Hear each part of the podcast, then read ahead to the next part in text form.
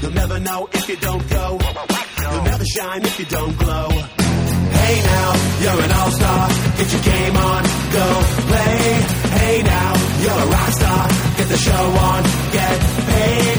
All that glitters is gold. Only shooting stars break the mold. Welcome to another episode of the NRL All Stars podcast. This is Barnesy, your host here for the NRL Supercoach 2024 season team previews. It is the preseason. It is time to look at every team with a go through it with a fine tooth comb, have a look at all the Supercoach options, have a chat about the team's prospects for the 2024 season. Got some great guests lined up. We had Billy making his triumphant return to the season last week, where we did the Canterbury Bulldogs as well as the Parramatta Eels team previews.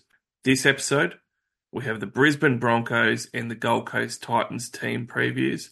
And who better to get on than the resident Queenslander himself, Wilfred Zee, former champion, host of the Supercoach Champions podcast as well.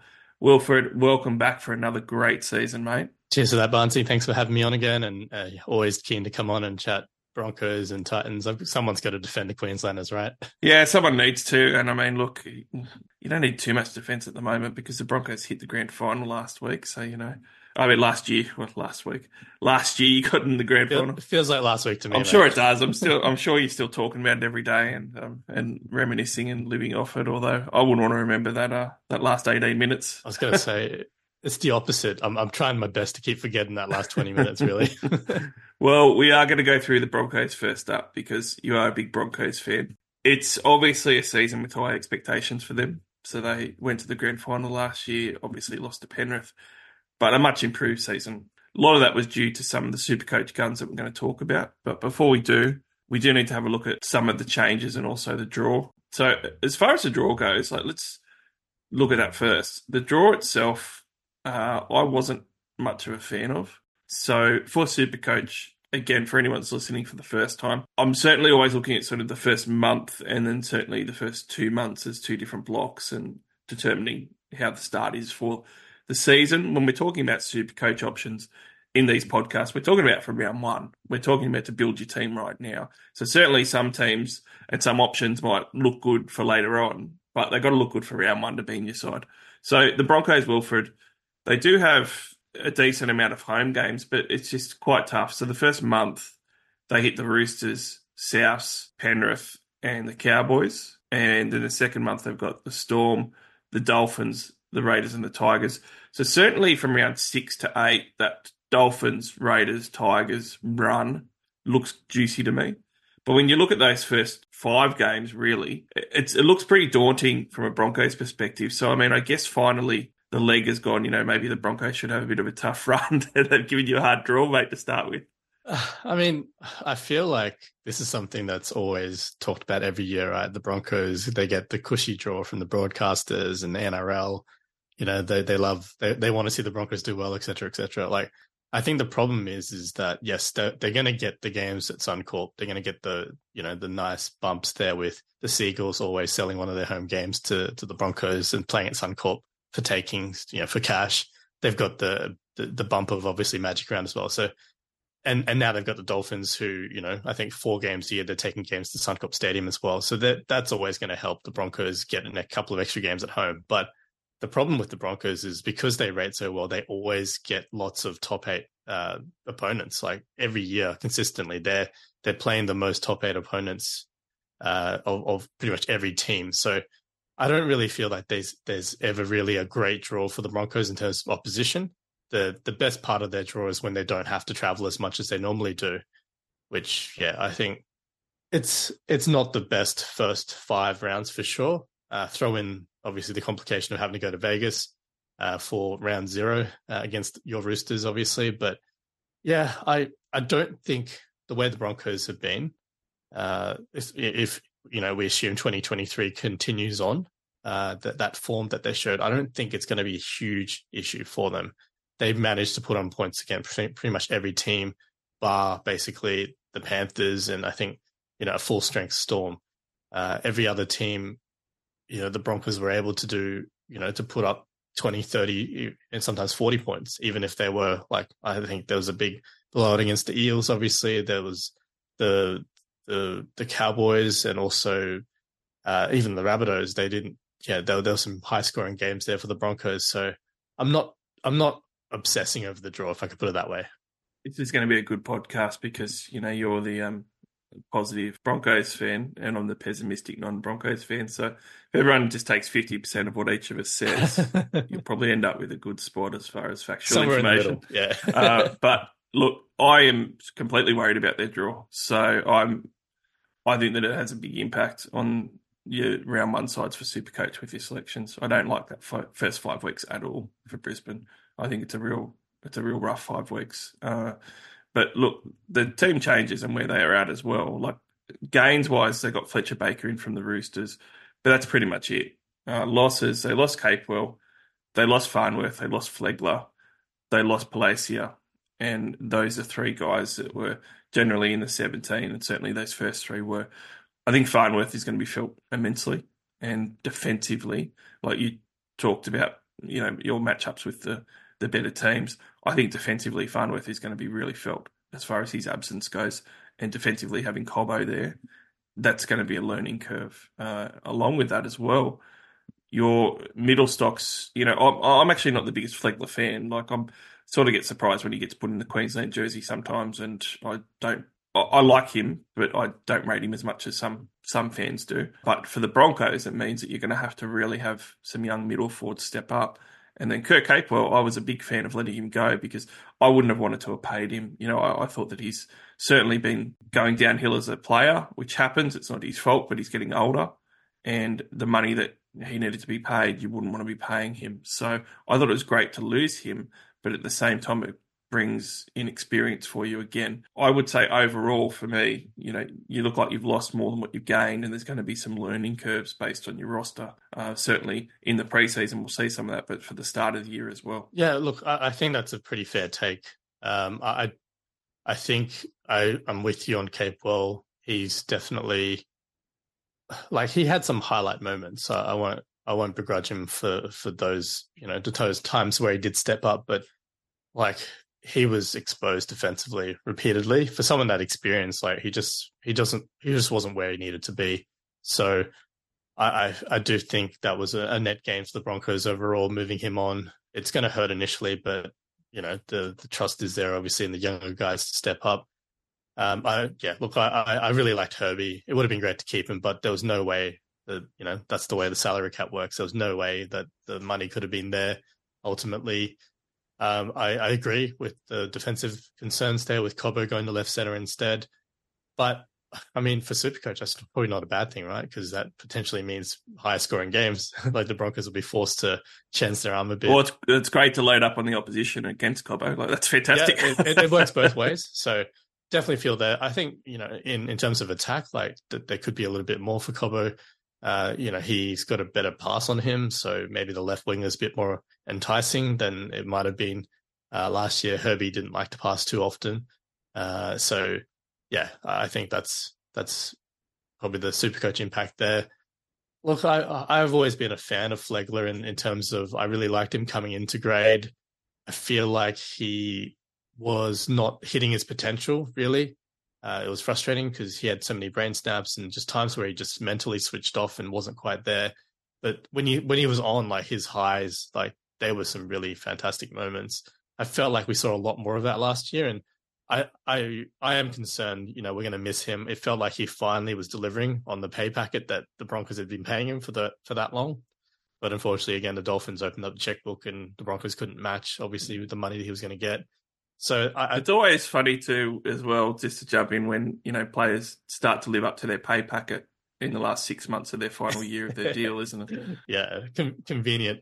But to be fair, like he, he did play really, really well. Uh, I, I wonder if that how much of that was just because when you're the third best forward in the club, uh, moving to you know basically being asked to be the main guy in the middle at the Dolphins, or, or you know maybe number two next to Gilbert, depending. I uh, yeah, so those are probably the questions for Flegler there. For the Broncos, obviously that opens up minutes uh, in the pack there. I, I, tend to think between Carrigan and Haas, they're not going to be struggling too much overall. but they will be needing, you know, the likes of Corey Jensen, uh, hopefully some of the younger guys. Uh, like uh, I really want to see Willison take that next step and, and stay healthy, for example. Yes, guys like that stepping up to fill the fill the gap from Flegler. Palasia, uh, look, he had a, a good little stretch last year. I won't, you know, deny that, but he's been so frustrating for so long because he's he just has these games where look he shows some promise and then he just disappears for three four weeks or just does boneheaded stuff all the time. He kept it together for like a four to six week period last year, and it really it was great. It it helped drive the Broncos' run towards the finals in the second half of the year. But yeah, I don't think it's a huge loss. So I'm kind of yeah, I don't think that's too hard to replace basically with the other options they've got there. So I, I on the whole, yeah, they are probably a weaker side, but keep in mind there's a few things like obviously this is you know last year was Walsh's first year at the club, right? As far as with the first grade team, so second year of Walsh being there, you know Carrigan's really kind of just continuing to mature and step up. I feel like he might lift another level again this year. Uh, Payne Haas is Payne Haas, and I'm really excited to see the development of guys like you know, I, I do think Cobbo could be a really good center. It's going to take time, uh, but I, I, think he's got some potential there. I can also see Piakura. I, I really like him uh, for what he brings, not so much for Super Coach, and no doubt we'll talk about him because he's relevant, but I I just think as an NRL player, he's quite unique as a back rower, and he can offer a fair bit uh, with his uh, you know his skills with the ball in hand and also the lines that he can run. So I have a lot of excitement there for, for Piakura too. Yeah, I really like him. Um, so I am going to go devil's advocate on a couple of those things there because it can go either way. Like you, you could 100% be right, particularly with the Reece Walsh comment that it was his first year and he'll get better. I'll, I'll throw it an alternative out there though that can happen just as easily, and that is that Reece Walsh just had a breakout year in his first year in a new system that worked for him, and everybody knows about it now and everybody knows exactly what to expect from Reece Walsh Broncos side and what he's going to do there. And often you, we talk about second year syndrome with rookies that get their first year, you know, playing 80 minutes a game for a full season in a spot. It can also happen to guys that break out with breakout players. You can get second year breakout syndrome where they're not bad. Like, I don't think Reece Walsh would be bad, but he might not be as good as what he was last year. Certainly to start the season, he might have some growing pains. That could happen. Uh, Reynolds probably had his best season for a few years. Uh, that may not continue, especially at his age. And then all of a sudden, you know, the Broncos are relying entirely on, well, not entirely, but a lot of their success relies on Walsh and Reynolds in that back line. And if they're down, then the, the Broncos have to be down. So I, for me, like to move on to the players and talk about some of these players for Supercoach. As far as where I think they'll finish, I don't think they'll finish top four. Um, I've got them penciled in for five to eight. Probably unlikely for eight. I'd, if I were to guess, I'd probably say six. And that's basically where I've got them for a few reasons to temper expectations and stuff. Now, some Broncos fans, before they yell at me, I'm not saying that you're no good. I'm not saying that you're out of the eight even or anything like that. I'm just you know, tempering expectations. You may have overachieved last year. Um, there may be some guys that um, struggle at the start, and you sort of come home firing, and it's a it's a tough draw to start with. Where have you got them finishing for the season? Look, I think I was pretty measured last year. I said we were in that six to ten bracket, and you're right, they overachieved. I didn't see top four being in the in the range of outcomes, but you know, Walsh was better than I ever expected in his first year uh, you know, Carrigan, Haas, they all lifted again. And, you know, as you say, Reynolds having a really good season as well. That was, it, it all came together. I think Ezra Mam's development uh, can't be ignored too. He's continuing to improve each season. And it's hard, you know, it's easy to forget that he hasn't actually been around that long. So he, you know, for someone to play as well as he did in the grand final in effectively his first final series, like that, that's quite impressive. So, I I think you know if there are, is a drop off from Walsh or or Reynolds, whatever, I, I kind of feel like Ezra is not going to he's not going to just disappear. Like he may step up himself and and contribute more. But yeah, look, I, I am going to say they're going to be top four again. I'm not sure they're going to come second, but I feel like they they are good enough of a squad uh, across the park that provided there's no you know catastrophic injuries, and they were they were okay injury wise and suspension wise last year. They weren't, you know, it wasn't a, a blessed run, but they did pretty well overall. So if we see similar kind of rates of injury and, and suspensions and whatever, I can still see them finishing top four, but not one and two. Uh, that's that's kind of kind of where I feel at the moment. Okay, fair enough.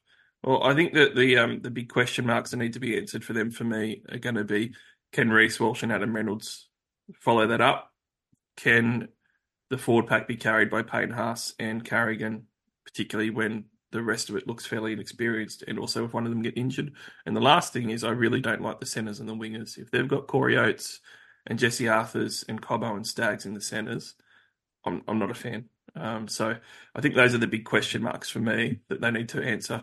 And I'm not even going to mention the fact that I still find it really hard to believe in Walters as a as a great coach. So yeah, he deserves it. He deserves it, Wilfred. I, I know you haven't loved him either. We've been on the same page with that. But you know, look, he he deserves it now. I just still can't quite get my head there. I think like he, he's never going to be you know one of those super technical coaching masterminds like like someone when you think about like Craig Bellamy comes to mind, right? Trent Robinson, those guys who you can tell they actually have tactics and and you know well thoroughly prepared. It's just not him, right? He's not that kind of guy, but he's found what works for him, and that's to obviously let the technical side of things be, you know, whether it comes from his assistants or, or Adam Reynolds himself or whatever it might be. What Kevy's doing is just focusing on the culture, on on the players themselves, uh, and you know, building what he's built. And uh, I guess if that continues the way it has, like I just you know, you could really tell there was a shift with how the Broncos as a squad, uh, you know, how they were last year compared to the year before, or especially in, in Kevy's first year when he started uh, coaching uh, in the first, yeah, in his first season. So I, I you're right. Uh, got to give credit where credit's due, but yeah, it's not because he's a coaching mastermind. He's just figured out what uh, what he needs to do as a coach of the Brisbane Broncos. Like I don't, I just can't see him succeeding in a different club. For example, it's just not going to work. Well, I also worry if I'm a Broncos fan, if it starts off badly, how Walters manages that. Um, particularly, like say Cobbo doesn't work out, how does Walters manage that? You know, in the second month of Cobbo not working too well in centre, um, if they cop five out of the first eight losses, what is that going to look like for Walters and his reaction, and how does he get that group going still? Uh, big question marks. But look, let's talk Super Coach. Reece Walsh, he had a phenomenal year, uh, averaged 80 points per game. The prior years, and I wasn't I wasn't into him to start with because I thought he was going to have a bit of a learning curve fitting into a new Broncos team and everything. Uh, but he proved me wrong. He scored 80 points a game when the prior years he went 53 and 64. He'd never really shown 80 points per game type of elite player for Supercoach, but he showed it last year amazingly, the first six games of the year, he just absolutely destroyed it. He didn't go below 84 points per game in his first six. He rattled off 105, 95, 84, 99, 86, and 101. Uh, it was a, a, pretty crazy start, which put me behind because I didn't get him. And I think it was the haves and have nots with Reece Walsh. He did show his floor a little bit in the middle portion. So from round nine through to round 14, he went 23, 93, 67, 42, and 65.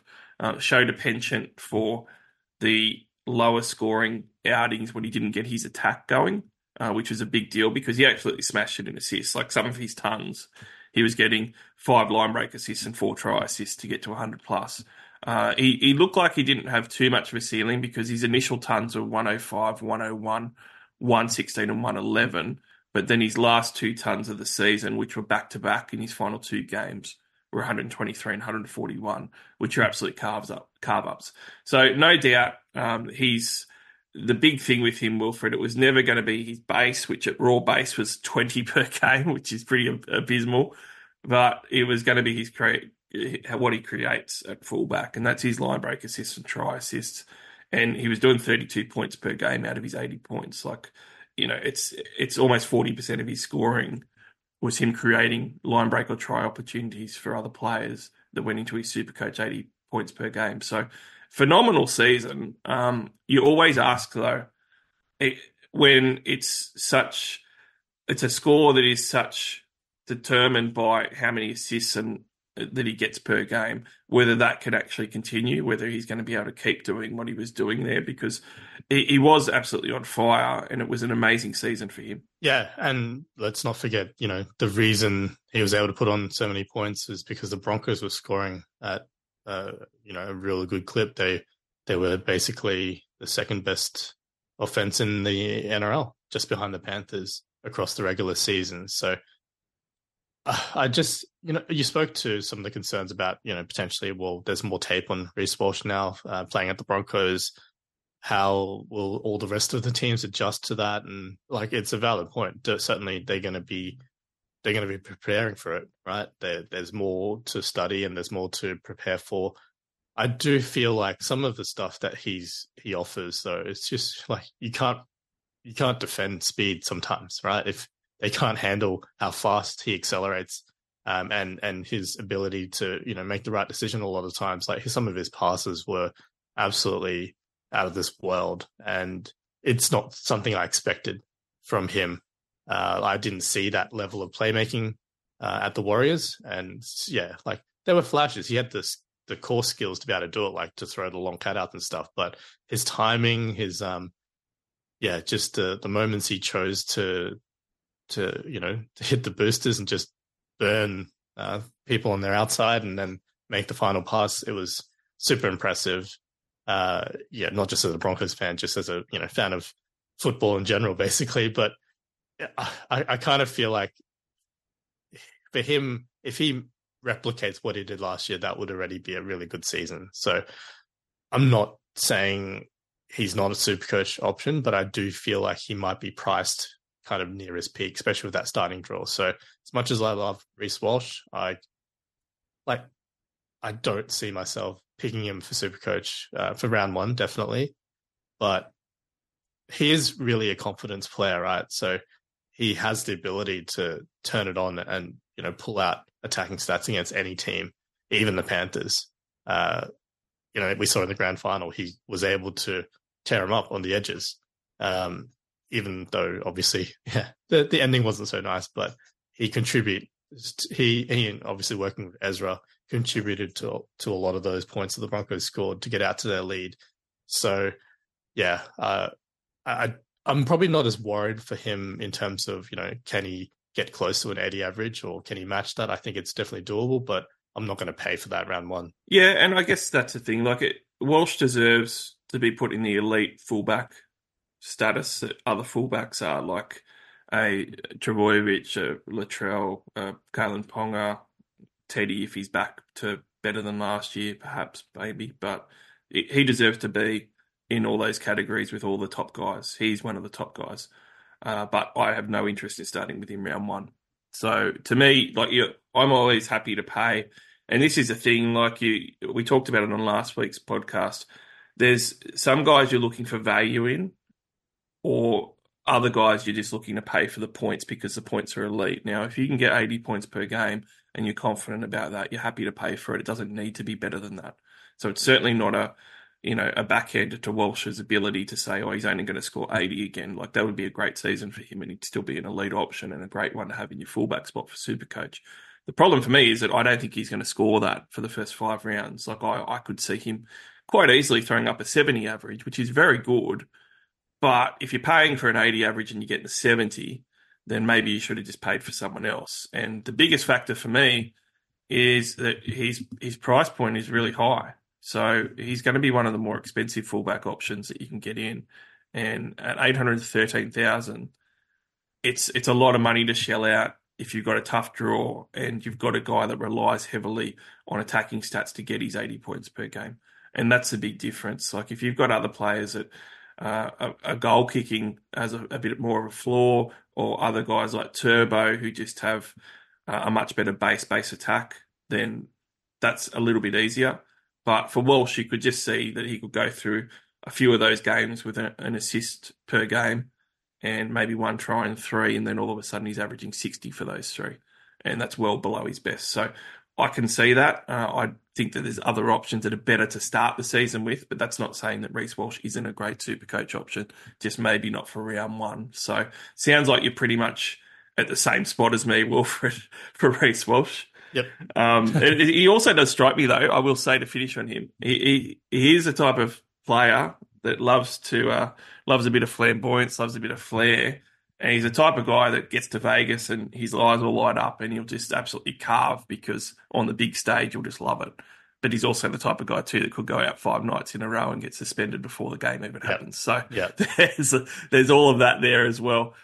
Payne Haas, I'm much more confident in starting with Payne Haas. I'll say that right from the outset. Um, and it's, I think this is one of the, the stories for me, Wilfred, with this Broncos team for round one for Supercoach. If it's a harder draw, it doesn't affect the forwards very much, but it affects the backs. So whilst I'm off the backs a little bit, Payne Haas, I don't, I don't care about the draw too much. He averaged 74 points per game last year that's exactly where we wanted him to be. That's exactly why I really wanted to start with him because the years prior was 63 and 68, which was well down from his 75 and 78 averages in 2019 and 2020. He was always going to be able to get back to that 70 plus, and it's pretty rare in a preseason that you can get a guy who is already a gun at a 63 average and you can get value out of that as well of over 10 points per game. And that's exactly what we got with Payne Haas. He had a career high PPM, uh, 54 raw base. Uh, and again, I was pretty impressed with him being able to offload occasionally, which in his early years he was never doing. So I, I, I really liked the season. Uh, he never had a ton, and he only scored the one try. So th- there is that always there with Payne Haas. Uh, I would think with his development as a player, for Supercoach, he could have a couple of tons and a, a couple of hundred pluses with maybe two or three more tries. But at the moment, I, I would pay 74 points per game for Payne Haas to enter to anchor my front row forward because it's a poor position as, as we've spoken about. But you're obviously as well going to be paying a pretty hefty fee. So for me, I've got Payne Haas at the moment at 750,000. It's a lot of money to pay at front row forward. I think it's worth it with how bad the position is for Supercoach but you couldn't buy two of them. So I've got to pay in Haas, and then I've penciled in someone at maybe a 500k mark as my second front row forward, and that's going to be my build. But I do like Haas for this year. I do like him to replicate his season. Uh, I think that 70 plus is going to be his his floor, and I, like I said, I'm not too concerned about that starting draw with someone like him. Yeah, I think that's a fair point, and definitely, um, I, I'm I'm on the same page with a lot of what you just said. I I kind of wonder for for Payne, you know, some of the issues that he had was that he started off probably hotter, and then he, you know, because he gets managed through Origin, and then the back end of the year, if you know the the Broncos are set in the ladder, like they don't have to, like they have the luxury of resting him a bit at the end, right? He missed a couple of those weeks there, and then had low, lower minutes in a couple of the other games, so. I almost feel like if you want to start with Payne Haas, that's probably the, the ideal. You you probably get the best scoring from him and pre-origin, and then maybe like you could just hold him, but there's a there's an argument to suggest well once he hits origin, flick him off, get someone to cover the buys, and then maybe you don't bother getting him back in, and you go someone like a you know like Tino might always be a post origin option because the Titans always fighting for you know either fighting for the possibility of playing for the finals or they I don't know, Tino just he he goes and butts but busts his gut anyway, regardless of whether they're on the bottom of the ladder or not. So yeah, I, I, see that as one viable option. So he's currently in my team as well.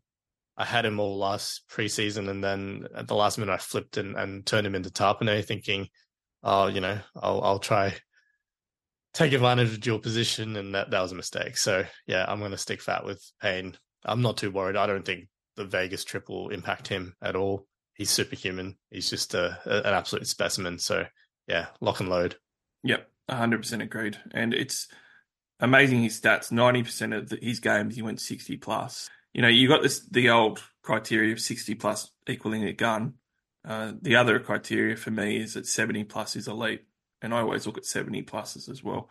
Fifty percent of his games he went seventy plus. And when you have a look at the the thing that made me not move him from my side from round one is if you look at his first couple of months of football, he went 79, 65, 92, 74, 95, 79, 73, 63. So six out of his eight games, 75% of them, he went 70 plus in his first two months of the season.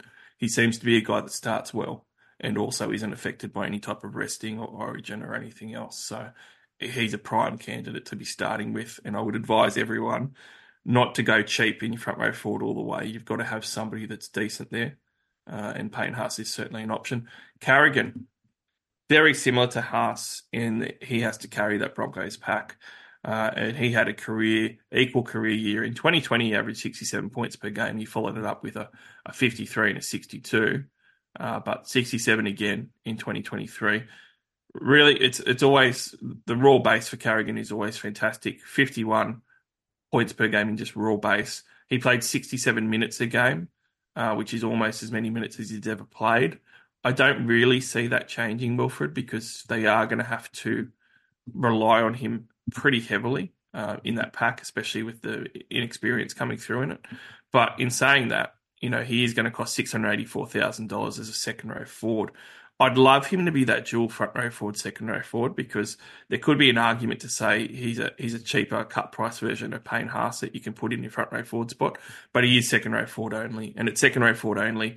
As much as I love Carrigan, um, his lack of ceiling and the fact that he's more suited to the front row forward spot uh, makes me not interested at all to put him into my second row forward for Supercoach. Yeah, again, I think that's very fair. I obviously love Paddy as a Broncos fan, and I, I think I feel like I said this previously, but you know, when he first broke out uh, as a Supercoach option in 2020, like his game was good for Supercoach. I don't think he was as effective on the field, and I've said this before. I feel like as he's gotten better and better as an NRL player, his game's been less impactful for Supercoach, and that you know there were so many times where he just you know plod for nine, ten meter hit ups, and then it it just wouldn't be an impactful run, but it'd score him two points for Supercoach. He'd make tackles where he'd be the second or third man in, or usually not the third man, but he'd be second man in, and it wouldn't be an impactful tackle. Like they'd they'd still get a quick play to ball or whatever, but that's still one point for Supercoach. Now uh, especially last year, I felt like there was some runs where he'd go for 14, 15 meters. Still two points for Supercoach. He might not bust any tackles either because he's carrying these guys on his back, but like that's a massive run for super uh, for for NRL, right? And and you know his tackles, he was trying to hit hard and and hit guys off their feet, and you know then he'd wrestle with them, and all that type of stuff. Great for great for footy, not so much for Supercoach. So I feel like as he improves as an NRL player, like he needs to get more offloads in his game. I think that'll help him be more relevant for Supercoach. But otherwise, yeah, if he was available, available at front row forward as well, then I'm, I'm with you there. But outside of that, yeah, I just can't see him being in the upper tier of the uh, back rowers in the in the two RF uh, position for Supercoach. So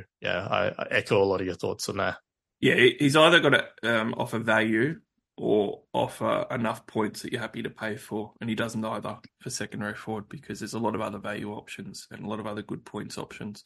So it's a no for me. Only 25% of his games he went 70 plus when you're talking about elite stats. What I will throw in there real quickly is that he did have to play on the edge towards the back end of the year, just a few games there. And he actually, you know, there was a few games where. But that got him his two tries. Yeah, well, that's right? what I mean. Like, 97 and 125 got him his tries. Oh, I'd like him a lot more if he was on the edge because he might actually be better. That's what I was getting at. Like he, his first one or two games on the edge, he just he didn't look quite look comfortable. But he's he's obviously a really smart guy, and he picked up the a lot of the intricacies of playing on the edge far faster than some of the other guys they've tried out. So by the end, he was actually running really good lines uh, choosing the right moments as well. And then that's, as you say, that actually contributed in jagging some of those attacking stats. So that's something I'm going to be looking for. Uh, obviously, losing Flegler, I feel like he might just be called to play in the middle some more or just play more minutes. But there's there was some, you know, there's been times where he's trained on the edge just for a little bit, whether it's just to, uh, you know, as backup or whether he wants to rotate there a little bit. That's something to keep an eye on, I think, for super coach purposes. Yeah, it definitely is. If he doesn't rotate, though, there is an argument to say that he's overpriced because those two tries are his first two career tries. You know, so he's if he doesn't score those tries, which is what what's happened every other year, uh, his numbers go down a bit. And if he doesn't play those couple of games on the edge at the end of the year, his numbers go down a bit too. So it's it's not unfeasible for him to have a 62 average instead of a 67 average. I don't actually see upside for yep. him at all. Like he would do well to replicate 67, and he may very well be closer to 60 than he is at 70 as an average. So big concerns there. Reynolds, uh, he's actually a gun from last year. Uh, has barely been at that 60 mark a lot of his career, but he managed a career best 65 points per game. And he really, the impact on the field was great, but he was more of a super coach option than I think uh, we could have given him credit for. Um, because 65 points per game is is much better than what we expected. Having said that, even though he had that great year, he now comes in at 665,000 as a halfback, edging towards those mid 30s certainly going to be less than that this year. I'm happy to say um, he's obviously goal kicking last year for one of the better attacking sides in the competition in the Brisbane Broncos. If they're not attacking as well, his goal kicking will go down. Certainly, the first two months, his goal kicking will go down. Obviously, you've got uh, Nicho Hynes and Cleary as very clear cut best halfback options. I would much rather, if I'm not going to go for one of those guys, be going for a Moses or even some other other options. Wilfred, I'm going to stop because the Broncos fans are going to hate me. I don't mean to say Adam Reynolds is crap, not at all, but for Super Coach, uh, I expect a regression year and I expect him to not be as much of an option as what he was at times last season. Yep, very fair. Draft option only. Uh, I wouldn't look at him for Classic. Yeah, I yeah, we'll keep it short and sweet on Adam Reynolds. I, I love him as Broncos fan, but the super coach, I think we've seen his peak. Definitely. Um, moving along to a rising gun, Cobbo. I think we're going to disagree here, so it's going to be great. uh, Cobbo averaged 59 points per game in 2023, 56 the year before. Uh, obviously, he's shown great flashes. As we said, he's going to be playing the centre. We don't have really any information on how he's going to go at centre. Even last year, though, he averaged 59 a game, but just about 25% of his average is his points he's getting for tries. And that's pretty concerning um, I know that you said, oh, he might get some more opportunity. I, I can't see him getting much more. He scored a, a ton of points last year, and it, it, accounted for a large portion of his 59 average.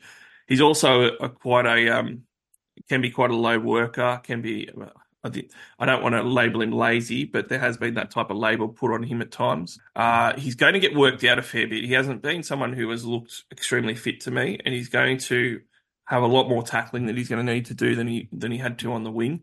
I'm not as much of a believer in his hands as what you are, Wilfred, at least to start with when he's learning the position. So I don't see a huge uptick in assists to start with, although he'll get a few more. Uh, so overall, like, he, I don't think he's going to get to his 20 tries that he got to last year. He's not going to make up for that in his um, assists at all. Uh, he'll have a little bit of an uptick in work rate, but he's also going to miss a heap more tackles. I'm just not a fan at all uh, of starting Selwyn Cobbo, and especially when you look at his price point. All of a sudden, you're going to pay almost six hundred three thousand dollars for Cobbo in your centre wing, and look, that's not heaps expensive, Wilfred. Uh, I think that you can pay that for one of your centre wings as your, your anchor. But then when you look at the draw as well, like it just kills him dead. Like I couldn't possibly own any centres or wingers for that Broncos draw to start with, let alone one that's learning his position and got all these red flags that, that someone like Selwyn does. Yeah, look, I, I agree Cobbo is not going to be a super coach option for round one. I, I think you've got to see what he looks like at center. I I do think you know he'll be forced to be more involved because the ball will be passed to him, and you know he's not just waiting for kicks or, or running off the end of um, you know cut out passes from Walsh or, or, Reynolds or you know an offload from Staggs or whatever on the right wing. Uh, in you know there's a small sample size, but 2021 he did play four games in the centers. I like his base and base attack definitely went up. He averaged roughly 14, 15 tackles a game, uh, which obviously that, and his run numbers pretty much stayed the same as him being on the wing. So his base and base attack, I think he ended up averaging somewhere around the mid 30s, uh, which, you know, it's, it's higher than what he usually is basically on the wing. So there, there's that argument, but, you know, Herbie scored a lot of tries at left center last year. So, I, I, I think the left center does get enough attacking ball that if given opportunity, time, and space, like Cobbo's got enough natural ability and timing to be able to do something with it. But yeah, certainly you can't start with him, not for super coach. I, am probably a little bit more interested for draft purposes. I, I, think he might be someone that you you can sneak later in the uh, you know later in the draft with the view to this this could pay off in the back end of the season when the draw is easier and when he's settled in at left center a bit more. But, You'll be able to do that because I'll leave him there for you. Don't yeah, worry. exactly, exactly. You know, people who are who aren't believers in Selwyn uh, aren't, aren't going to touch him with a ten foot pole, and then you know Broncos faithfuls like me can snag him in the last couple of rounds.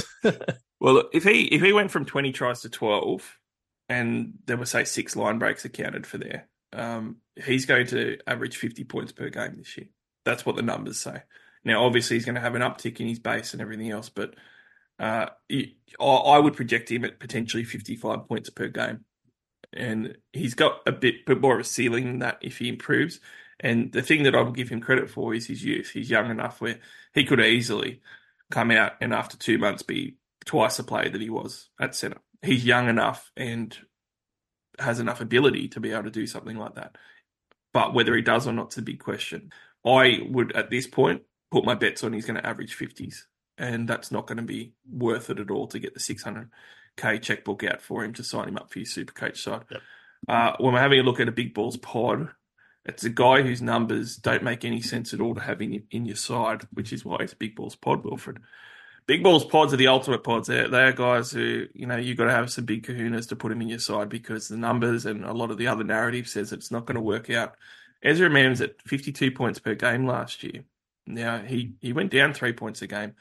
He was a 55 average in 2022. I actually pinned him for a 60 plus average in 2023, and he disappointed a little bit. Uh, he never had a ton all year, and he still managed to score a bucket load of tries. Very big concerns. Uh, he had a lot of games that were lower, with a low of 26, which he did twice. And when you have a look at his high games, well, his best one was 82 points. And that's not very high for a season of 22 games from a number six that should be getting better. So, Wilfred, I got a lot of concerns with Wilfred, with with Mam, but I have always really liked him. Uh, obviously, there was a bit of a tug of war for his services because he was off contract and he's uh, was getting offered quite a bit of money to go elsewhere. He comes into this year after you know massive heroics in the grand final as well, where he really showed himself as potentially an elite option of the future. But at five eight, it is a bit of a desolate wasteland. We don't have many options, so people are going to look for cheaper ones for that second spot. And at five hundred thirty-two thousand eight hundred, he is quite cheap especially if he can put together a season that's improved in the attack and, um, well, not the try scoring, but actually creating. I was super confident in him last year, stepping up a few points a game. I'm not as confident this year because of that draw to start with. I think he's going to struggle initially. But the problem is that the Broncos built a side last year that I didn't think was going to happen, where all the attack went through Reece Walsh and, and Adam Reynolds to a second degree. Uh, so there just wasn't enough scraps left over for me. I don't think he was great at running the ball and um, playing third fiddle, but for super coach, that's not a recipe for success, is it? No, not at all. And one thing that probably the numbers don't show is that he played busted for a lot of the season, and and there weren't like major injuries to the extent where he couldn't get out on the field, but he he was playing through stuff uh, pretty much every single week. Uh, he the amount of strapping he had on him was quite impressive and I think it showed because he his his run numbers dropped a little bit, but it was more the like he wasn't busting as many tackles. He wasn't, uh, yeah, just not as efficient with his with his touches. So I do think that probably contributed to the downturn in his scoring. But you're right, like I think for him, if the attack remains exactly the same, which I guess you'd say, you know, you probably wouldn't tweak too much in in the second best offense in the NRL, but you probably need to make some adjustments because other teams are going to try uh, work that out and, and, defend it better. So there's that narrative to suggest that he may be involved and, and create more points uh, for for 2024. but yeah, uh, you're right. It's a big balls pod for a reason. I definitely couldn't go there uh, for classic. I, I, again sneakily I think he may drop a little bit for draft and and that might be a, an opportunity, but yeah, not not for round one for classic, that's for sure. I actually really like him in draft because he's going to be in the later rounds, um, the middle to late rounds, because he might sneak into the middle just because of position scarcity as a number six. But I I quite like him in draft, and I think that he could be some value there. You're just going to have to weather the storm for maybe the first five or six weeks, and then you you might hit some form. I, I do think he's got the chance to improve. Uh, but Big Balls Pod, it's not always a Big Balls Pod that I'm going to say that I like. So when I do have the Big Balls Pod category, don't get confused and think that I I think it's a great Big Balls Pod. I don't think it's a good one, but people are bringing it up, which is why I'm putting him in that category. Um, mistakes, there's a couple, and one of them I'm just going to say, Wilfred. Kotoni Staggs gets talked about every preseason. He keeps getting talked up in the media. It started to go down a little bit and die which it needs to, because I just don't think he's very good. I don't mean to smash Kotoni Staggs. It's relative to what some of the media coverage and some very, very passionate fans say about him. But in Supercoach, he averaged 52 points per game, pretty irrelevant. The year before it was 49. He's only ever gone 60 plus once, and it was in 2021. He just isn't any good for Supercoach. At 533,000, you're going to get a guy who has a tough draw and is 22% of the time going 60 plus for you. Uh, only, what, two games? He went 70 plus, three games.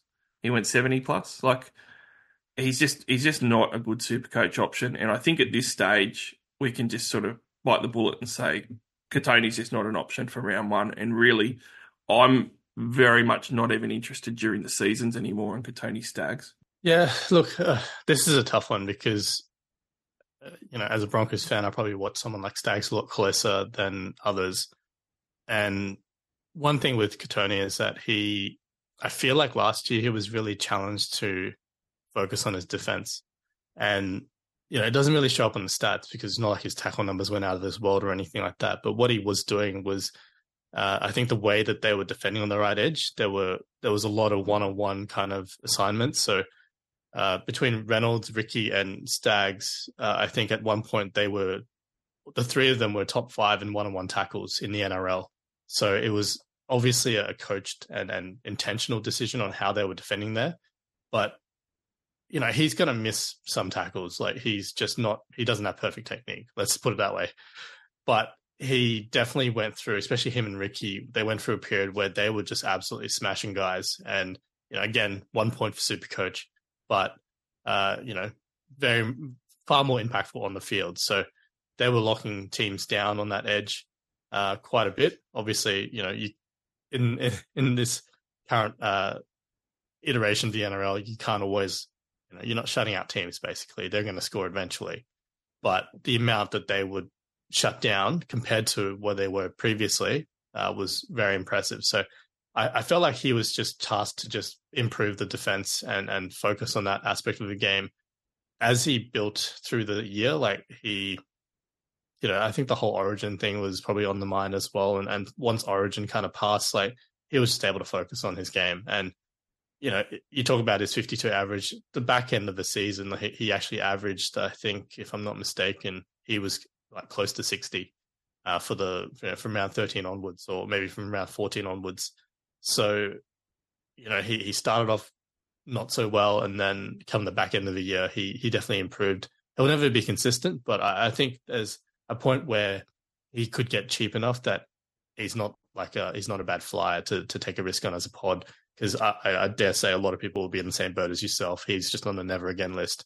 So yeah, I'm not going to go there for round one, that's for sure. But I can certainly see like he does have the potential to have a super coach impactful game because of the fact that he does bust tackles and he can offload and you know he he obviously has a lot of actual abilities to score tries when he gets close to the opposition try line. Well, the Broncos don't even play the first two major buy rounds of 13 and 16. So he's not even going to be relevant for a look there, unfortunately. But I'll throw out there another number. A third of his games were scores of 20s or 30s in Supercoach. And that is just an absolute killer. Um, as far as the back end goes, he did have a better score in the back end, but it was basically anchored by 136 demolition of Souths and an 83 point big game against the Cowboys. You know, the other games in that run were 45, 25, 41, 30, 50, 55, 52. Pretty mediocre. So, look, for, for Super Coach, I just, I, I, for round one, he's a definite write off. Don't even consider him. Yep. Um, you can't do it. Um, especially these other guys too, like Walters, who we're going to segue straight to. Walters is a huge mistake. I think that there's some Broncos fans who have brought him up because they're they're thinking that he's going to get a huge amount more minutes. So I'm I'm interested in your take with Walters because I think you know I was pretty down on him as an option if he's just starting nine, and I think last year he showed immense improvement, which I gave him huge credit for because he was a lot better than I expected him to be. And that's a huge credit to him because he's 29 years of age. It, you don't normally improve that much. Um, and he improved quite a bit on the prior season, so good on him. He still only scored 42 Supercoach points per game. He still only played 51 minutes per game. And his Supercoach scoring, you know, he, only went 60 plus 17% of the time. He was never getting you a good score, hardly at all. And even when you're looking at his highs, He's got a try for 73. He's got a double for 77 as his top two super coach scores. Uh, but when certainly when people are having a look at it, Wilfred, um, especially maybe some Broncos fans, they're saying, well, he's only 430,000. Hooker sucks as an option when you've got to look at that second hooker, especially. That's relatively cheap, and he only played 51 minutes a game last year. He can easily go 60 or 65 this year, and then all of a sudden he's going to be scoring well. I don't see the minutes there. I don't know if they're going to be better off as a team by giving Billy Walters the minutes, Wilfred and I don't see it in their plans. But as a Broncos fan, like, how do you see Walters? Has he got minutes opportunity here? Has he got opportunity to grow off last year's career season for him? In a nutshell, no.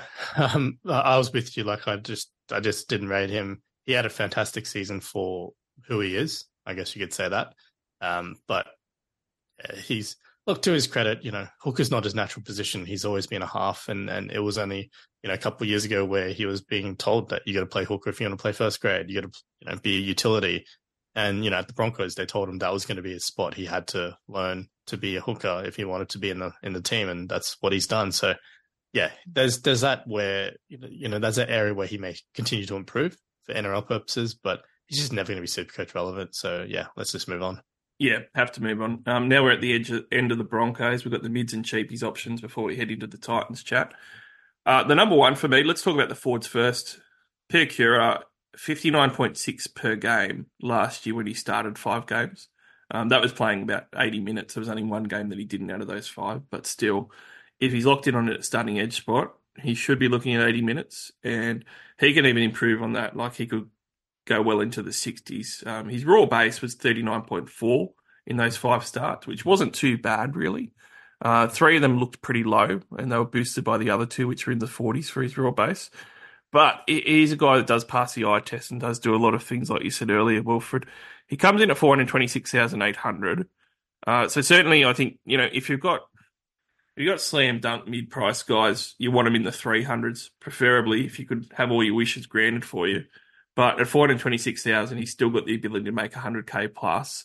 He is going to need the 80 minutes a game on the edge to be able to do that. Probably, maybe he can get away with 70 plus minutes type of thing, and that's fine. I guess the question for you is: Is he the real deal? Is he going to be an 80 minute edge back rower, or is there a chance that he's only a, a 60 minute type of guy? In which case, you know, he might only be eight points underpriced from his 42 average in 2023.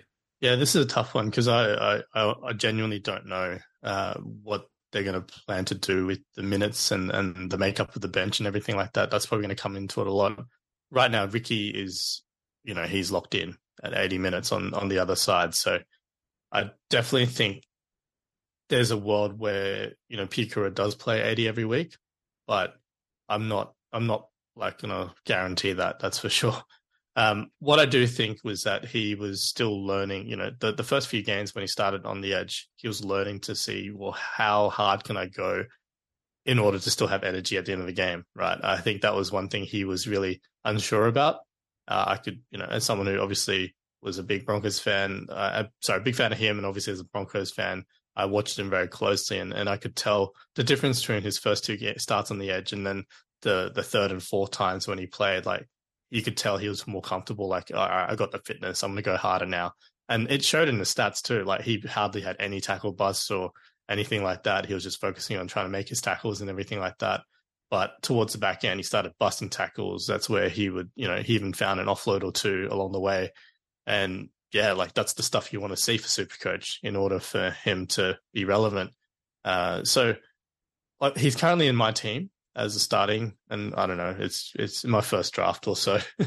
uh, there's so many mid ranges that you could take a punt on, and I think he's at a decent enough high price point that you know if he doesn't work out, he's not too hard to jump across. But you know the fact the Broncos don't have a buy uh, early on, uh, and as you say, not till round 13, that's one reason why I do think like if if I'm 50-50 on a bunch of mid ranges, that's one reason I'm going to lean his way over someone else like say you know, I, I know some people looking at, say, a Shawn Blore, like the Storm will have a buy in round four. Some people looking at, you know, other options where they've got buys in the first. Like Josh Curran has a buy in round eight. That might not be an issue, but if it's a tiebreaker, I'm going to look towards the guy who definitely won't have a buy until round 13. Yeah, that's a fair call too. I mean, he, he had a score of 42 per game last season. Now, I, I think I tend to think that his floor minimum is going to be an extra eight points on that, so around fifty points per game. Oh, I think is a reasonable expectation. But the upside for him is maybe between sixty and sixty-four. You know, and that's if he's playing eighty minutes and got that locked in. I, the thing that's made me okay with leaving him in my side is that Capewell was playing eighty minutes a game before, and I'm not sure whether they've got the depth, especially with guys like um, you know, Jensen in the front row forward spot and stuff that they can actually afford to to spell the edges. Uh, so I, I've got him on the on the assumption that he's going to be 80 minutes there. But if he's less, I think it'll be 65. And if he's 65 minutes, it's still going to be eight or nine minutes more than what he was playing last year on his average. And it still should be seven or eight points to get him that 50 plus. So pretty comfortable with him. He's young enough to have some upside as well. Uh, another guy that I'm not comfortable in at all, but I am asking the questions about him is Fletcher Baker. He's been pretty pretty popular in Supercoach sides, Wilfred, and I think it always happens with new buys. Um, you think that a, a, fringe bench type of guy like Baker gets paid decent money and he's going to get a big role. It's not always the case. It's just an assumption that I think we make. Is at the moment slated on most teams that are projecting the Broncos lineup for this year to be on the bench, uh, and that's probably going to be the case. I do see some value there potentially, though, um, mainly because he was pay- playing so few minutes at the Roosters. So he only averaged 30 minutes per game. He's got a PPM of one plus every year that he's been in the NRL the last three years. So 30 minutes per game is pretty low. So my big question with him was, well, can Fletcher Baker get 10 more minutes plus per game? Can he play 40 plus minutes? Because if he plays 40 plus minutes, he's got 10 points of value. And that value is going to stay there because it's still low minutes. He's got a decent engine and he's a middle forward. So all of a sudden, he then starts to look a bit better than the naysayers might think. And I was initially skeptical. But if there's 10 minutes extra on offer there and he's coming off the bench, I hate bench front rowers. But he's a bit more of an established one. He's not like a a rookie or a second year guy or someone who's played extremely limited games. Uh, so he might go okay, but where do you see him fitting into this jigsaw puzzle? Because the front rowers behind Payne Haas, you know, they're they're not big minute guys.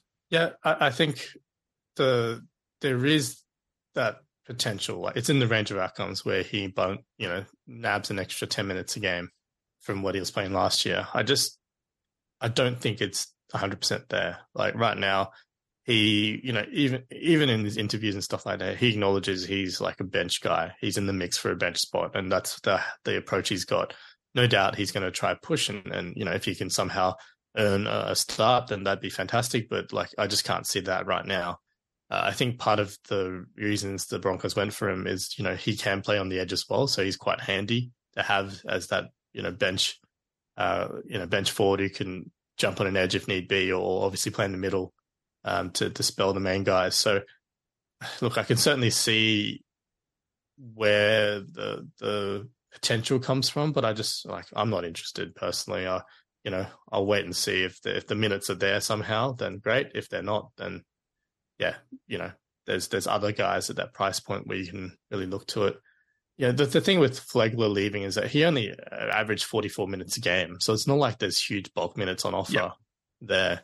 So yeah, I, am just and and you know that's bol- bolstered by games where you know Haas wasn't playing. You know, Carrigan had a week off or whatever. Like, so I, I genuinely don't think the the opportunity for minutes uh, for Baker is is that locked in. So I'd look elsewhere.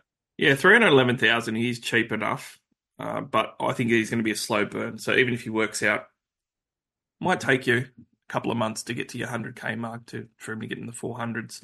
And he is a worker and not much else. So he, he's going to be meat and potatoes. And I think that's probably the best segue from from him to another front rower potentially for the Broncos. Um, Baker, having watched him a lot at the Roosters and even in the lower grade, he is a really honest, solid bench option. He's not a great one, and that's not going to get him big minutes or a big role. Whereas someone like Xavier Willison, I love the look of him. Just the eye test and just what he, uh, the potential that he has. Um, watching him last year, there's a couple of tries that he scored which are really powerful. He only averaged 29 points per game in Supercoach in 2023 and only averaged 19 minutes a game. Now, when you're looking at 19 minutes, it's a lot easier to go up 10 minutes a game from 19 than what it is from 30. and that looks achievable based on his potential. In, his first couple of years, he only played three and one NRL games, and then last year he played seven, and he just looked really good. And it was the back half of the year too, and I think that he sort of earned that from from what I've seen from Walters. So I quite like him at two hundred sixty five thousand. He fits that fourth front row forward spot perfectly because you don't want to spend there at all. You prefer to avoid a bench player, but if you have to have one out of your four, you can live with it if they've got a bit of upside and potential. Uh, I, I do see him with the minutes potential, Wilfred, to go up there, um, and I, I see the talent there. But at 265,000, do you spend that for the fourth spot? Do you put someone like him in there on a flyer? Obviously, the preseason is going to tell us a lot, but how do you rate Willison? Yeah, I love him for Supercoach. And he would have played more games last year if it wasn't for injury. So that's been the biggest knock on him. He just can't stay fit. He's continuously, you know, whether it's concussion or illness, or you know, obviously he also did his ACL at one point. Like that's been uh, an ongoing drama there. But the Broncos obviously believe in his uh, potential. I mean, a lot of it's just the physicality. Like he's a big human. I think he's actually the tallest player in the NRL right now. So he's grown again. he's taller than Nelson, uh, Big Nelson, and and yeah, he's a heavy boy, like over 120 Ks from memory. So I think he's going to continue to mature physically. And like the Broncos already, like even while he was on his ACL, I think they still signed him for another four years or something like that. So that's that shows how much they have waiting for him.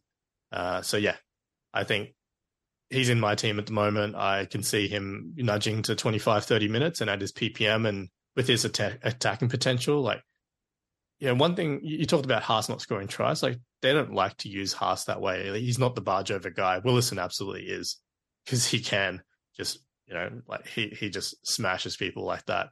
I just think yeah he's more likely to crash over for a pie than than Payne Haas is. So yeah, that's that's what you want. And they looked for a few of those like last year. They a few times they looked for him and he converted exactly. two of them. And, and that's what you want over. from a bench prop, right? Like just one try or two, and then I'll spike him up 50 to 100k if he can do it back to back, and then you, you ship him off to someone else you can as soon as you can.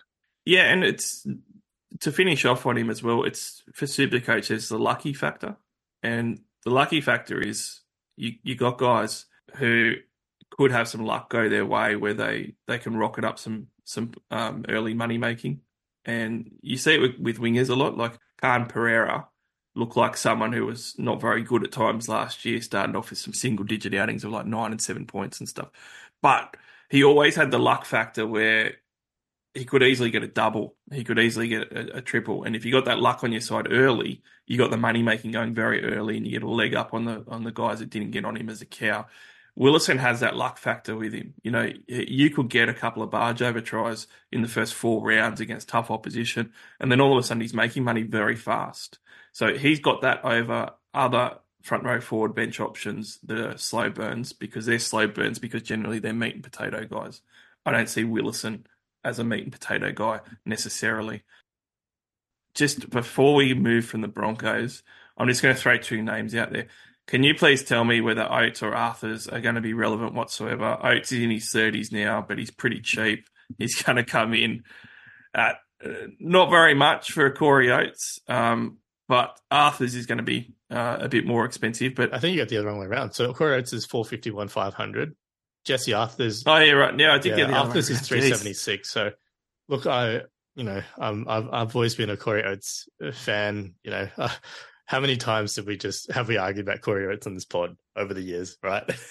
It's been hours worth, hours worth. Even I couldn't go with Corey Oates uh, for round one, but Jesse Arthars I think is cheap enough, and if you're you know spending up big elsewhere, I think you got to look at someone like a uh, Jesse Arthars who just you know you plug him in in center wing and hope he crashes over for a couple at some point. And you know if the Broncos can attack the way they do, he probably will. And then yeah, move him on to someone more reliable as soon as possible. But that's the, yeah, I, I wouldn't write off someone at Arthars price tag to start in your center wing for round one, even despite the, the rough draw, basically. I kind of wrote him off, Wilfred. 376,000, and he just looks like an absolute spud. He's on 37 points, 37 points the last two years across 29 games where he's played 80 minutes a game. He just he, just looks like a bit of a spud. And uh, he, he, did score eight eight tries in 17 matches last year. So, yeah, I'm, I'm, I'm actually going to stay away from Arthars. it's probably a good time for us to move on to the Titans. So the Titans, their draw, it's not the best because they've got the second bye, the second round bye, but I think that it presents opportunity, Wilfred, because people are going to look at the second round and say, oh, look, they've got a bye. I can't put these guys in my side. But the actual draw to start with is quite good. The first round is against the Dragons before their bye. Round three is against the Bulldogs. Round four is against the Dolphins. So three out of those first four, it's, it's decent point scoring. And then you go into the second month, uh, the Cowboys, and then the Raiders, and then the Sea Eagles, and those three games you know, might be okay. They got the Warriors, which is away, so that looks hard, and then it goes a, a lot harder after that. Uh, and they don't play the first major bye in round 13. They play the second major bye and the third major bye. So the first, certainly the first couple of months, I'm actually quite interested because people are going to stay away because of that round two bye. And I think that you can weather the storm for one round. You know, you can, if you don't have too many of them, obviously, you can weather the storm. But I really look at that Dragons first one and just go, wow, if I can get a leg up round one by having a couple of Titans that go really well, that sells me on being on having to sit them the second round and not worry about it too much. So I quite like the draw. If it wasn't for that bye, it would be great. But they've obviously got the round two bye. Does the round two bye make you stay away from Gold Coast Titans players? Yeah, in short, yes. I I I think I agree in, in that if you think they're a player that has the ceiling to score well enough in round one to justify, you know, scoring the, enough points for two rounds, basically, then yeah. So maybe Dave Fifita is the only person I'd put in that basket. Outside of that, it's hard to think about anyone, you know, unless they're cheap, you know, that it's a cheapie or whatever, where it's okay. They're not in your starting lineup or whatever. But certainly someone like a Tino, where I just, you know, yeah, sure, if he crashes over a double, he might have that ceiling too. But I, I, I struggle uh, when there's a round two bye. Like last year, I was happy to navigate that with someone like a Tommy Turbo, and then I tried to get fancy with, you know, using the the bye to to trade for other people and stuff like that, and it just backfired on me. So I feel like the conservative play and probably the percentage play is just to avoid as many guys on the round one, two, and even three bye if you can, um, and then use, you know, someone who's got a. If it's a team that's got a round three bye, then you know you probably want to try target them to to bring them into your team in round four if they're you know they've had a good round in one and two. Like you get that extra week to be able to you not have to worry about price changes before you bring them in. So I, I think that strategy is probably more viable same even for round, you know, round two bye. So again, they don't change price wise until round four. So you could have a look at them in round one and three and then jump on after that. The only, yeah, the only names would be like Tino, Fifita, those out and out guns where you just know that come end of season, they're probably going to be top three, top five in their position and you can lock and load them for the, for the year. Um, I, I just, yeah, I, I struggle with Titans basically. I don't know what uh, Des Hasler coming into the team is going to do, especially for Tino. Uh, we've seen what you know he what Des did for the likes of Jake Trbojevic later down down the track in terms of what he changed in terms of his game. Um, I don't know if that's going to happen to Tino because I don't know if Tino's got that same ability to, to pass the way that Jake did. And yeah, I don't know. I I have a lot of reservations about the Titans early on. I feel like maybe it'll settle in, but early on, I'm I'm, I'm trying to avoid them as much as I can. Yeah, so I I'm happy to forget about the round two bye if it's a, a top player or if it's a bottom price rookie, and that's basically what I'm looking at. Uh, and I don't think that I think a lot of teams will ignore a David Fifita because of the fact that they got that round two bye. When you haven't got the, the player movements, there's actually not very many. Like the losses that they've got, none of them are even worth really talking about. And the gains, they got Palasia from the Broncos and Harley Smith Shields from the Raiders nothing big. So it's pretty unchanged. The big change is obviously going to be Des Hasler coming in. And you make a really good point. I'm, I'm not sure that we know what's going to happen there. Uh, and that's going to be the biggest question mark. I tend to think that it won't affect Fifita because, I mean, let's just go straight into it. And I don't, I don't think they're going to be a top eight side. Um, I don't think they're going to be great to start with, but I think by the end of the season, Hasler would have put his blueprint down, and he's got enough to work with there that their potential, you know, top eight type of side going forward after the first half of this season, um, and certainly working towards next year. And I think that'll be Des's plan as well. But Fifita was the first player to talk about, and he is just uh, uh, ridiculous. 82 points per game last year, and he did that playing 22 matches, which is the best, the most number of matches he's played since 2019, which is really pleasing to see. Some really big numbers from him when you have a look at it. 82% of the time he went 60 plus. And when you look at the numbers a little bit more, 15 out of 22 games he went 70 plus. If you take out his injury affected game, because there was one game that he was hurt and he played 33 minutes, uh, his average is actually 85 points per game. And the most impressive thing for me, Wilfred, is it's not all the tons because I mean he had a huge amount of those. He four tons in a row in the middle of the season, going 114, 100, 111, 116, and he ended up with six tons uh, altogether for the season. That's not even the most impressive thing for me. Most impressive thing for me is that he brought his base up to a, raw base of 46 points per game, and it was 36 the year before. That was always a knock on him on his floor, you know. But the other thing too is that he, his involvement in the attack he was getting so many assists. And that's, I think, the biggest change, right? Like he really showcased a, a, side of him that I really didn't think he would have the ability to, you know, throw a nice cutout ball to the winger. So that that was really cool. And I tend to agree uh, with with you know your overall assessment there of Vita. Like there's no second rower in the game quite like him, and for Supercoach as well. So the one thing I, I'm just kind of a bit iffy about is that you know he's coming off this pec partial pec tear from December. Uh, he's only just started running, I believe, and like this this past week. So that to me says he's obviously well behind on the preseason, right? Because he would have he would have been well into it by now had he not had that injury and the surgery afterwards. So that's probably the the hesitation I am uh, worried about because you know we've seen in the past fitness has been a little bit of the issue here, right? Because he he can fade out of games when he's not you know, basically fit, match fit in particular. So I, it's scary because I did go through a period of time last season where, because I, I, stupidly sold, sold him. I started with him and I sold him in the round five bye for the Titans thinking I'd be clever about it. And then I just never quite got him in afterwards because of, you know, various things that kept happening to my team uh, with other injuries and stuff like that. So it was really painful for a long time without him there. But I, I kind of think maybe this is one of the situations, especially with the round two bye. I will just give round one a miss. You know, obviously don't have to worry about in round two, and then depending on how he looked in round one, I'll see if he's a priority to bring in for round three. Where I might, you know, look at some of the mid-range second row options that I've I've, I've you know taken a punt on, and then hopefully there's a, a cheapie that's emerged, and I can go one up, one down to Fifita, and then a rookie or something like that that's in my head. That's how I've lined it up at the moment. But I certainly couldn't begrudge anyone just locking him in for round one and just rolling with that. Yeah, I have him in my round one side at the moment, and it's not a definite. It's certainly not a, a home run, but 832,000 is a lot of money, but for someone like Fifita, it isn't because he's one of the best players in Supercoach. He's a genuine 85 plus yep. point per game type of average potentially, if he's not hurt in any games. He only scored eight tries last year.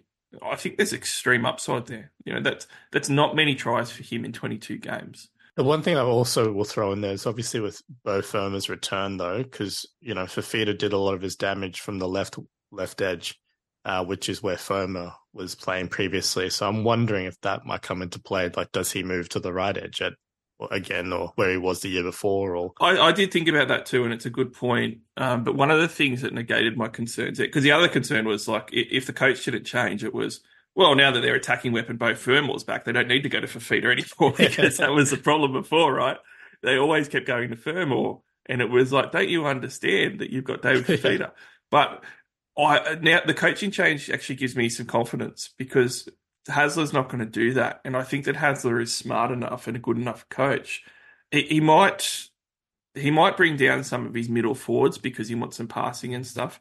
But the reason why they're passing at the line and stuff is because Hasler generally like likes to get the ball out to the edges, uh, even from you know middle forward shifting play and stuff like that. So that's what happened to to Gerbo, but it isn't what happens to his edge back rowers. You know, so I think that David Fifita is going to be really safe under Hasler and Hasler's going to use him. You know, I think we all lamented so many times the coaching that David Fifita got wasn't fair on his talent because he wasn't getting enough ball. And people would say, well, he needs to look for it. He does, but he also needs the ball to go out to him and him to be used better than what maybe the coach and game plan was using him. So I actually have renewed confidence because of that, Wilfred. I think it's just more like obviously a lot of what was what we saw. A lot of the effectiveness came from the fact that Kieran Foran was there telling Fifita where to go. You know, you watch the games; he was constantly pointing at him, you know, telling him, uh, encouraging him verbally and stuff like that as well. So we don't know who's going to play five eight at the moment, right? Is that still up in the air? Oh, it's got to be Foran. Sorry, um, halfback. Is it going to be Tanner Boyd again? Yeah, I think it's it's another one of those ones which is up and down. I think most most places have Tanner Boyd penciled in as as the halfback. I can't work that out, hey, because I, I, think if if it is Tanner Boyd again, then sure, you know, should be Foran and and then Boyd on left. But if they change it up, like there's a potential that it's not Foran next to Fifita, and you know that's just an another unknown there, I suppose. It is. Um, look, I'll, a couple of big positives I'll say with Fifita, and we'll move on. I the re- one of the reasons I'm looking at starting with him, eight hundred thirty two thousand is a lot of money, but there is that much value in the second row forward in the four hundreds that I think that you can afford to to spend up to a Fifita from say seven hundred fifty type of guy that, that a lot of people will buy. Um, so the, it's it's easy enough to do it. Yep. The other thing too is that because of the round two bye, people will stay away. And Fifita is even a genuine captaincy option. Like round one versus Dragons, he's a genuine captaincy option. Yep. And he could easily go 100 plus, easily. And that's a that's a great pod captain score. But it's even if you don't captain him, he's still going to be a pod. He will not be 10 plus percent owned round one. It won't happen. So someone like him that can hit every single statistical super coach point scoring category like he does, he's a unicorn. And I just I love that as a pod. I love that as a captaincy option.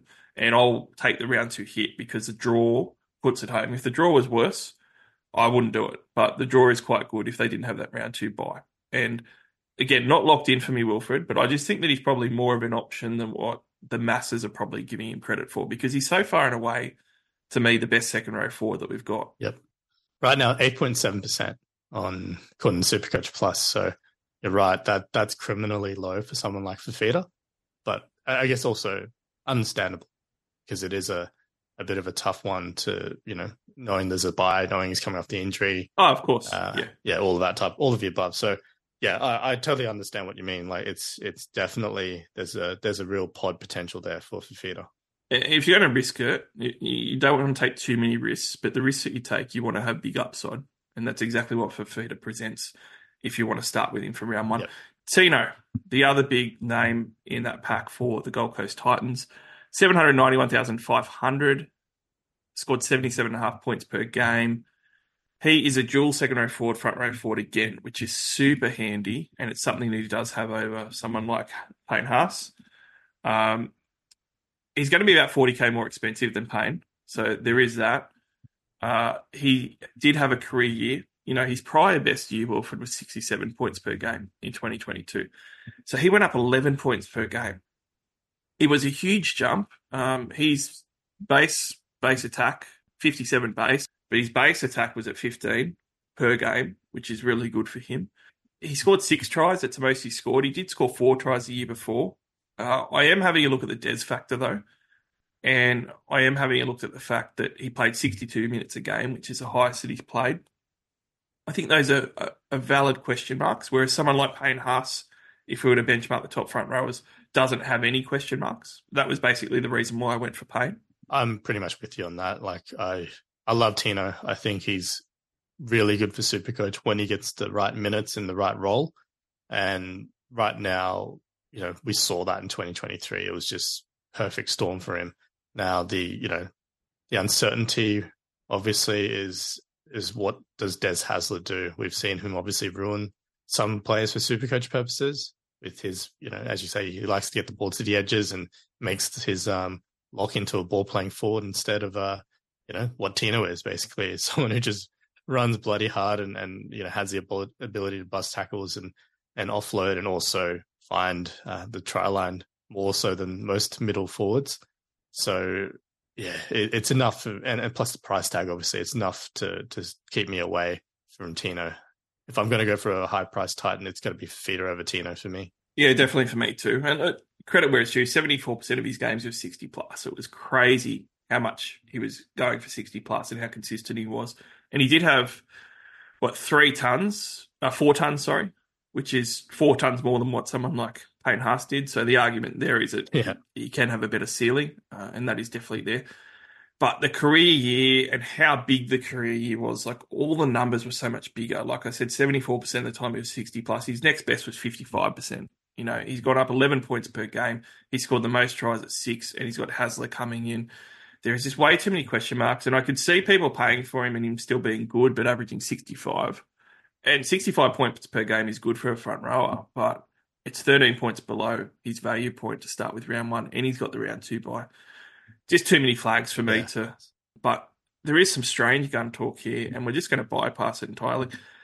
Brian Kelly is actually a gun in the sense of the criteria for a gun. He averaged 64 points per game, Wilfred. But he's one of those guys that's always sort of been coming through. I have to say that when he when he broke through, I think it was under Hasler at Manly as well. So he does have that connection. But I I don't want to give Gold Coast Titans fans less content, but I have to say, like, if, if they're not the top names or really good value guys, then they're just going to be stayaways. Unfortunately, we're not going to spend time on these middling type of guys like Brian Kelly. So I just think that Brian Kelly just can't be an option because of the round two bye and the career year that he's had, and just because it's Brian Kelly and you're paying a 64 point price tag for him. So basically in agreement there, so we can move on from Brian Kelly at 653k. Well, I was just going to throw out a yeah, I was just going to throw out really a sneaky one there. Apparently, this whispers he's not even in the top 17 right now. So yeah, let's keep it moving. Oh, jeez. Well, there's that as well. I mean, and that brings us on to the rising gun talk of, of Alexander Brimson. Brimson at the moment is, is penciled in a lot of sides to be playing centre. And we don't know what he's going to do there. So that's the biggest problem. Uh, it is going to be interesting, though, because he's fullback at the moment in Supercoach and he's going to get the dual. He'll get the dual before round one. So there'll be an update. He'll go fullback, centre wing. And at 587,000, he's not the most expensive centre wing that you could have with a bit of strike power. I will say, like, the round two bye cancels him out. But I will say 58 points per game in 2023 is his lowest since 2019. He's been 64, 61, and 74. So his price point is is real value if he can get back into the 60s. And if he kills it at centre wing, like we've seen guys before, like Valentine Holmes move into centre wing and, and excel eventually anyway.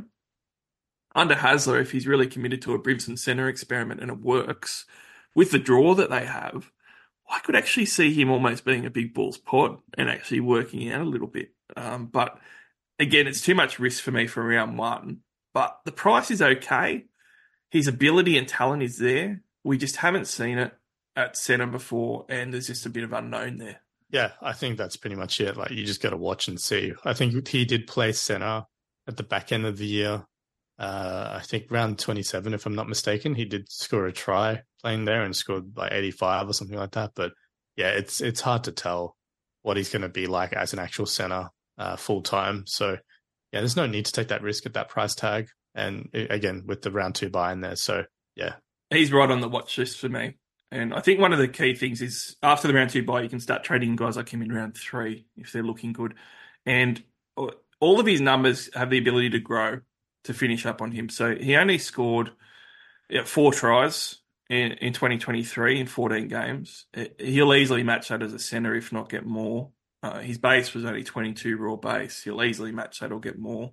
So he's not going to go down. He's one of those fullbacks that isn't going to go down moving to centre, I don't think. Uh, he might even go up. He might even be better there. So I, I'm definitely watching him. Controversial chat. Jayden Campbell. Now, this is on the proviso he's starting at fullback. A lot of teams are putting him in. And I understand why, Wilfred, because he's priced at 456000 Now, priced at 456000 under a 45 point average. If he's a starting fullback, there's a lot to like about that price point. Why is it a controversial chat if he's starting at fullback? Well, I'm going to say it's controversial because I, I don't think you can start him at number one. So I've kind of cheated a little bit with this one, Wilf. But if he's starting, you can't start him in your side at number one. At number six, I'm very interested. So only 11 of his 22 games were 80 minute games last year, and eight of them were starting fullback at 80 minutes for a 61 average. Um, and his base was actually better than I thought it was at 32 points per game as a starting fullback at 80 minutes. So his numbers are actually quite good.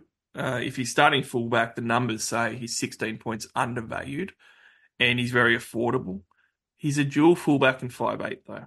Don't start him at fullback. I think that's a mistake because there's too many other good options. But he is currently my second five eight, and I absolutely love the pick there with the draw. And whilst he's got the round two bye, he's still going to stay there for me because he's cheap enough to, to take a hit in round two. And there's enough value in potentially 16 plus points per game where it's worthwhile to have him and not waste a trade, bring him in later, I reckon. Yep, I think again, very valid points. I, I agree. You know, at, as a reserve five eight, he's worth that potential pick there. Uh, it, this might come down to a team structure kind of decision, but yeah, like he he is obviously very. Uh, I mean, he's a bit of a ball hog, right? Which we know is good for Supercoach, and he gets enough attacking opportunities. If he gets, you know, eighty minutes consistently, he's, you know, when he's played eighty minutes, he's shown the ability to be very Supercoach relevant and put out some decent scores. So, yeah, I think that's all it comes down to. I know there's been whispers that he might be injured at the moment, so that's something to probably keep an eye out. But yeah, I did hear that apparently Keano Kini has been training at fullback recently. So um, whether that's because Campbell's been hurt or whatever, I'm not sure. But one one to watch for sure. Uh, I, I, dare say if he's definitely there come end of sorry and, and round one and he's named at, at fullback, uh, I think I'll be right there with you. Yeah, and I'm someone who is actually a little bit down on Jayden Campbell. Like I, I, see a lot of people say, "Oh, he's you know he's a great fullback. He just needs the opportunity. It's crazy, isn't stuff." I don't actually see him as that great. Um, he's got potential still. He's still young, but I'm I'm a bit more down on him than some fans are. But for Supercoach, I'm right up there for him. Turbo 2, 2.0, mate. Like Turbo got brought along by Des. Certainly can't can't Jayden Campbell average 100 points a game? Come on, under Des, I'm sure he can. Let's wait and see. Uh, mistakes in this side. I'm just going to say, real quick one to get to the last mids and cheapies chat. The mistake with the Gold Coast Titans is trying to get any of their bench forwards. I've done it. I did it with Junior Tino, with Isaac Fa'asuamaleaui, and geez, it was bad. Don't do it and especially with Des, um, I think that Des won't use these bench middle forwards very much.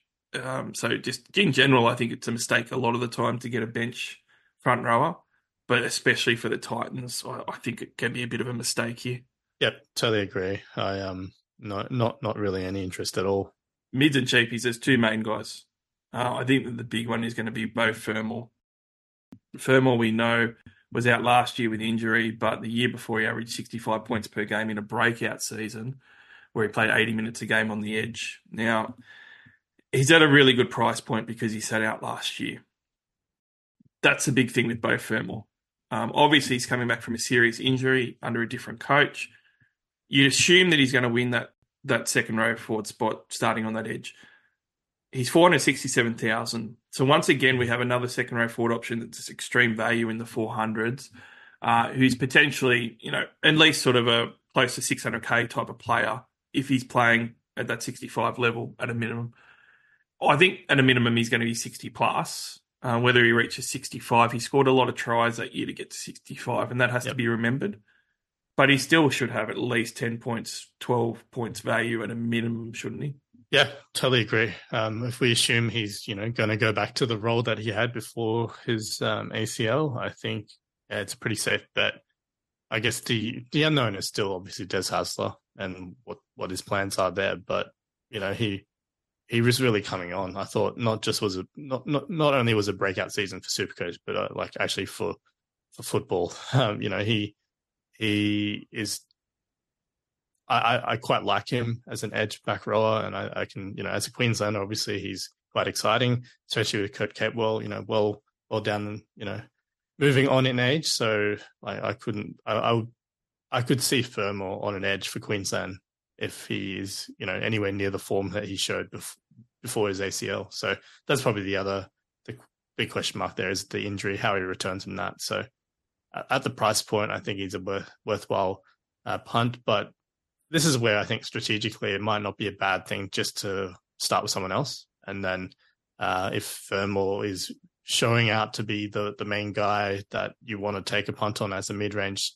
uh, second rower, then you can hop across and you'll get an extra round to be able to do that for his price changes. So that's where I would probably look at it.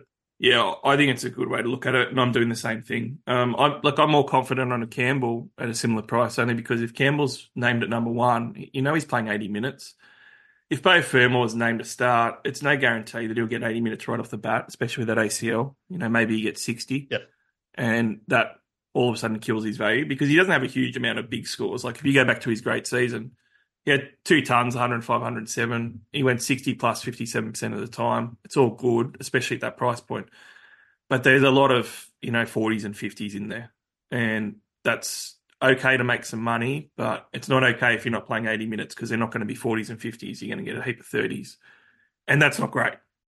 So when you're having a look at Fermor, I'm waiting on him um, because I also think that there's other good second row forward options um, in competition with him, and he's got the round two bye as well. So he has an extra round before he's actually going to have that price change. So so waiting, like you said, and then and then jumping onto him might be better. Yeah. Um, particularly with the injury, particularly with a different coach, and particularly just to see how he goes because.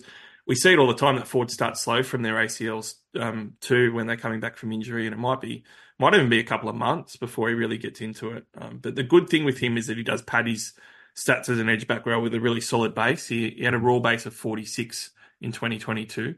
Um, showed some good offload ability and some try scoring ability, but that base was a really good floor for him. So you'd imagine that's still going to be there, but you need more than that, and you need the 80 minutes. So I think there's a, a still a few flags there. If anyone wants to start with him, I think it's fine, Wilfred. I wouldn't say no. But if anyone says, "Oh no, I don't want to," I would support that decision too. And I think that maybe some people are looking at him as a bit more of a slam dunk than what he maybe is. I think it's just you know you, you take it as uh, that that round two bye as a tiebreaker. Like there's enough good other alternative mid range second rollers that you don't have to go with Fermor. Like you you can pick someone who doesn't have the bye, like a Piakura would be ahead of Fermor for me because there's no round two bye to contend with. And you know comparatively, Jayden Campbell at five eight, like Mm. there's just not that many viable options around that price tag. Hence why he's a lot more viable to have to start with there. The other thing I, I just remembered was that in 2022, a lot of the reason we we all loved Fermor was that he he had the dual position in center wing. So True. he's now you know second row only. That that's probably not that big of an issue overall, but it's just a lot more competition for uh, you know people at that price point for in in that position right now. One hundred percent. Sam Verrills, we're going to finish on as another mid-price guy. Um, we don't really see any rookies at the moment that look like that they're coming through for the Titans. That could change. But Sam Verrills is four hundred sixty-three thousand. It's a real problematic position at that second hooker spot in particular. He's coming off a forty-five point four per game average. Season before is fifty-two. So look, seven points per game value maybe. Um, minutes are basically the same, around sixty-five for the last two years. Um, Aaron Clark's probably going to be on the bench. I guess there is the argument, you know, does Des come in and say, I want an 80 minute hooker? Uh, that has been thrown around. I've seen on Supercoach Central a little bit with Verrills. I'm just going to say one thing with Verrills. Numbers wise, the most important thing is this each year going backwards 11, 14, 13, 5, 11. That's how many games per year he has played for the last five seasons. Mm-hmm. That is the biggest deal with paying four hundred sixty-three thousand for Sam Verrills. I love him as a player. I've loved him since the junior days at the Roosters. I've always rated him as a really great talent hooker. He's never been able to stay on the park. Yeah. There's no question on his point scoring. If he gets 80 minutes a game, he will be a gun. And he'll go 60 plus probably, and he'll be great value. But can he even play 80 minutes if he gets the opportunity? And how many games is he going to last? You know, too tough.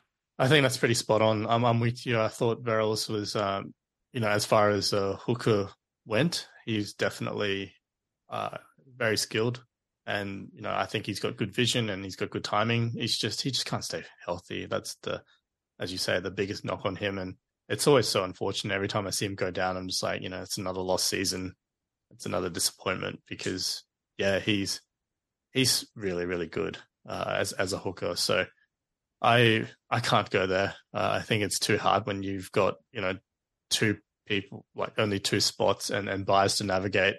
It's just, yeah, it's too hard. Like if if he's your second hooker, like I just kind of think you may as well go someone else first, and then if you get confirmation that he's going to play eighty, then he's probably not too hard for you to get to from someone else who's your backup hooker or whatever. Yeah, and I threw out there whether you know whether he can play eighty. You know, part of that is whether he's just got the ability to keep going. And he played five 80 minute games last year, and he only averaged just over forty six in those five games. Yep.